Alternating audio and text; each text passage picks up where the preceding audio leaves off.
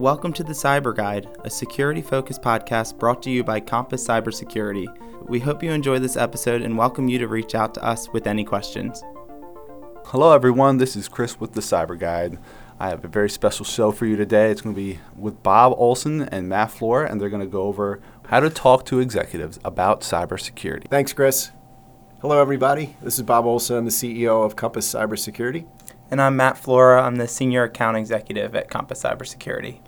So, today's episode, uh, we're going to cover how to talk to your executives about cybersecurity. And, and this is something that uh, Matt and I, in particular, do almost on a daily basis. Uh, one of our challenges is a, a lot of times when we're, we're talking with clients or, or prospective clients, or really anybody that has any interest in kind of cybersecurity and what we do, um, what we find is particularly the, the non technical executives uh, or folk executives that don't really have a, a, a, dedicated kind of technical role, as, such as CIO or, or IT director, what we find is, um, you know, it's kind of a foreign language. So cybersecurity is a very broad uh, topic, kind of like saying you're in the medical field. And so when you really start getting down into some of the nuances of cybersecurity, um, you know, it becomes a, a, a little bit of a challenging conversation. And so uh, some of the things uh, that, that, Matt and I do on a daily basis, we thought would be very helpful for both, you know, technology leaders um, as well as just anybody trying to have this type of conversation in their organization. So,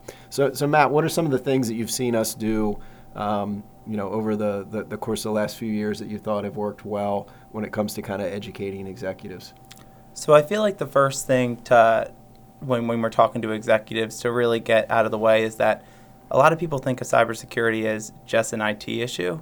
Uh, so they put it on like their CIO or their IT director and, and or their systems administrator and just have them handle their cybersecurity.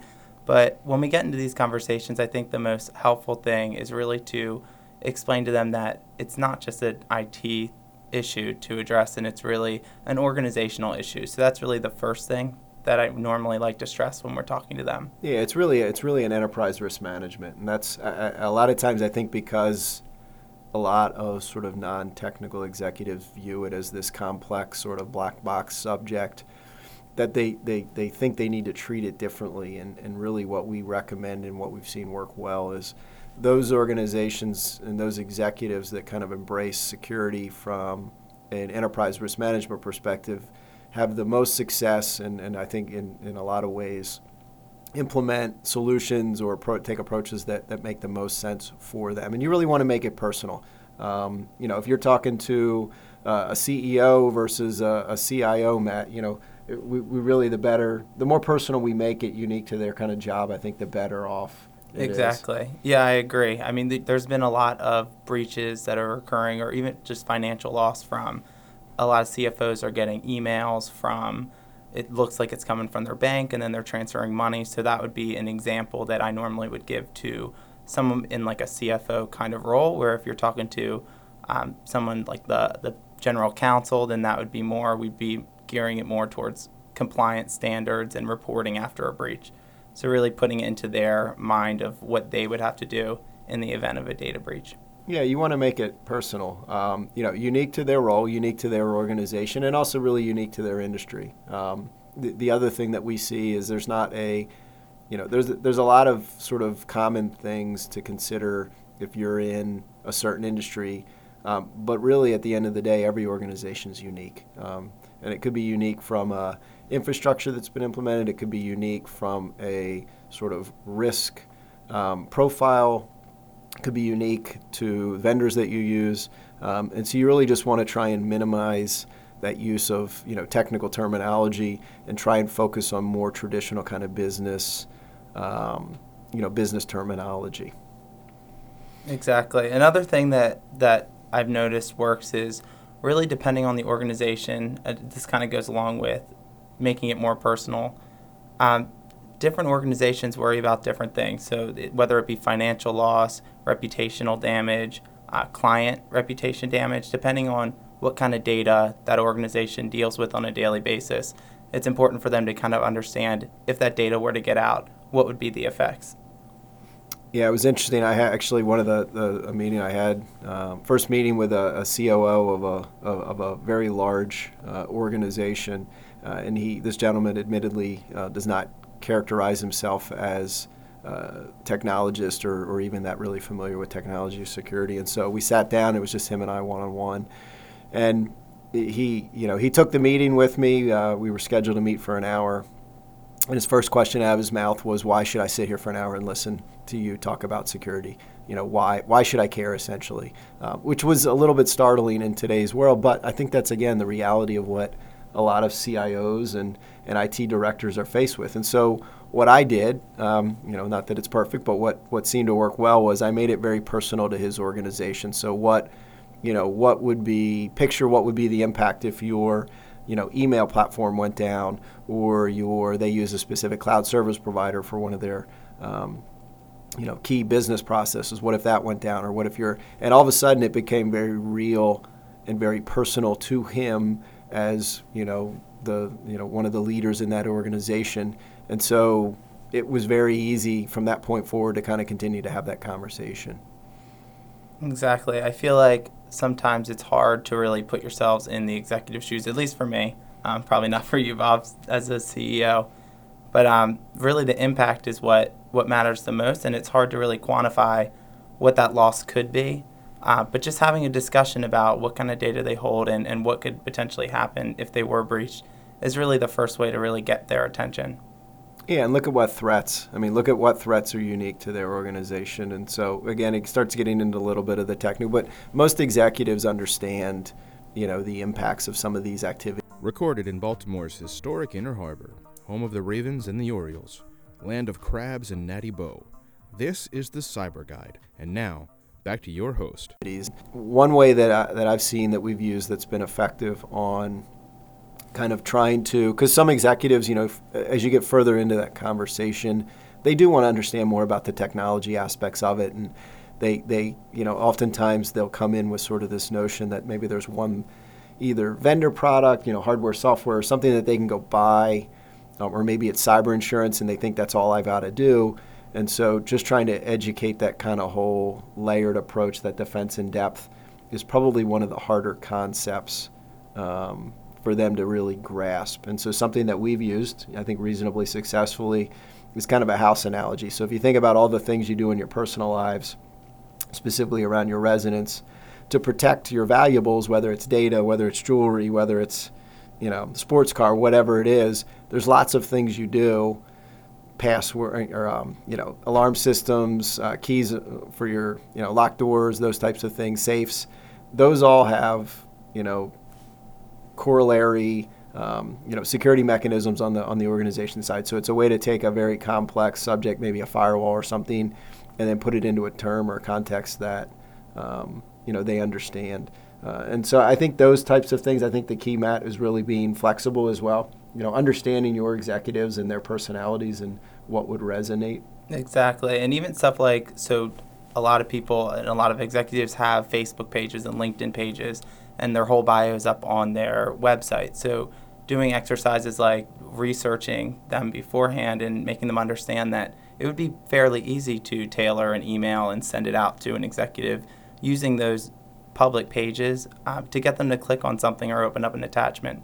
So making that more of a, a, real threat to them, I also think really helps. Yeah, that's a great point. I mean, it depends on how how will, how far you're willing to sort of push the envelope, and really depends on that relationship you have. But you know, maybe consider some type of a social engineering exercise, or even a potentially a mock phishing or spear phishing. Um, which I mean, that's about as personal as it gets, short of uh, of an actual you know bad actor or criminal you know doing it and then exploiting it if you if you um, we did one instance where we, we, we profiled or social engineered a CFO um, and I think she was shocked at how much information one was out there even though she was the one that had put it out there and then two just some really easy ways that we could kind of take that information craft it into probably a pretty compelling set of emails that she admitted that she probably would you know would have fallen victim to or at least um, you know at least some of them Exactly, and that really leads me to to another point I wanted to make was that when you make the kind of discussion like this about cybersecurity and the threats more of an educational experience, executives seem to appreciate that more, and if they are able to even apply that to their personal life, it's it's very helpful to them, and it makes the conversation go a lot smoother. Yeah, that's a good point. You and you really don't want to try. Scare tactics are not, you know, a recommended. You know, it's scary enough. If you you know follow any of the news outlets, you can see something about a data breach on almost a you know a weekly basis, if not more frequently. And so, you know, we suggest you you do use data breach examples as appropriate. Um, but really in the context of just trying to raise, raise their awareness. And some of them, you're, you're absolutely right, are more on the personal side of what could happen. But the way that technology is, you know, the, the lines between the personal and professional sort of demarcation of technology are, are, are blurred and, and getting blurrier. And so you've got maybe executives that are doing something in their personal lives that could potentially be used against them in their professional lives. So you know, it starts with raising awareness. It's not something that's going to, you know, honestly, you're not going to sit down, have a 30, 60 minute conversation with an executive, and all of a sudden they're going to become, you know, sort of an evangelist for cybersecurity. It's really an evolutionary thing. You start, you know, relatively simple basics and kind of build from there. That's probably been our biggest, um, you know, one of my biggest recommendations. Definitely. And it really does help get, especially the IT teams, I feel like, are often that they have the lower number of resources. So I feel like the IT departments always have a very limited number of resources, whether it be manpower or um, financial resources to get stuff done. So conversations like this really do help get that kind of leverage and get more people on board so that way you're able to act and really mitigate those risks. And a key part of the audience, I mean, ideally, you can do this. Probably one, you know, one approach is to sort of meet with the executives in the different different functionaries within an organization individually. There's there's a lot of power that we've seen when you start getting them together. So you get the, you know, maybe the the general counsel or whomever is responsible for the legal, um, you know, role in the organization, the COO, the head of HR, the head of IT. You get those individuals in a room and you start having this conversation and kind of facilitating it, and maybe the CEO or the COO maybe doesn't get it quite right out of the gate if you give them an example of how something could impact your organization, but you know, odds are somebody else in the room is going to probably in, uh, articulate in a way that is very, very personal and unique to that organization um, on the impact it would have. And so you wind up having this sort of dialogue that you almost become a facilitator um, which again I think has worked reasonably well. Um, the key I think is just reading the, the situation and, and knowing your executives uh, as, as much as you possibly can. Exactly, and maybe finding one person who you think will really be on your team and be able to, to yeah, fight champion. for you to get those resources. Yeah, champion's key. I mean, that, that's the ideal scenario. I think you're absolutely right. So I think just to, to, to, to kind of wrap it up, sort of in, a, in essence, you know, keep it simple, use it as a raising awareness opportunity, not a scare tactics or threats. Um, and just make it personal uh, as you possibly can, both personal to the executives you're talking with and their roles, uh, but also the organization and the industry that it's in as well. So hopefully uh, you had some good takeaways and some things that you can go use back within your organizations. Um, thanks very much for spending time with us. That's it for this episode of the Cyber Guide. We thank you for listening and hope you'll join us next time for another security focused podcast. Remember to subscribe to our channel if you've liked what you heard and pass it on to your colleagues. The Cyber Guide has been brought to you by Compass Cybersecurity. Compass takes a risk management approach to cybersecurity, examining the employees, policies, and technology within an organization to give a complete view of their cybersecurity infrastructure. For more information on Compass and their mission to shift the world's data to be safe and secure, visit us at www.compasscyber.com.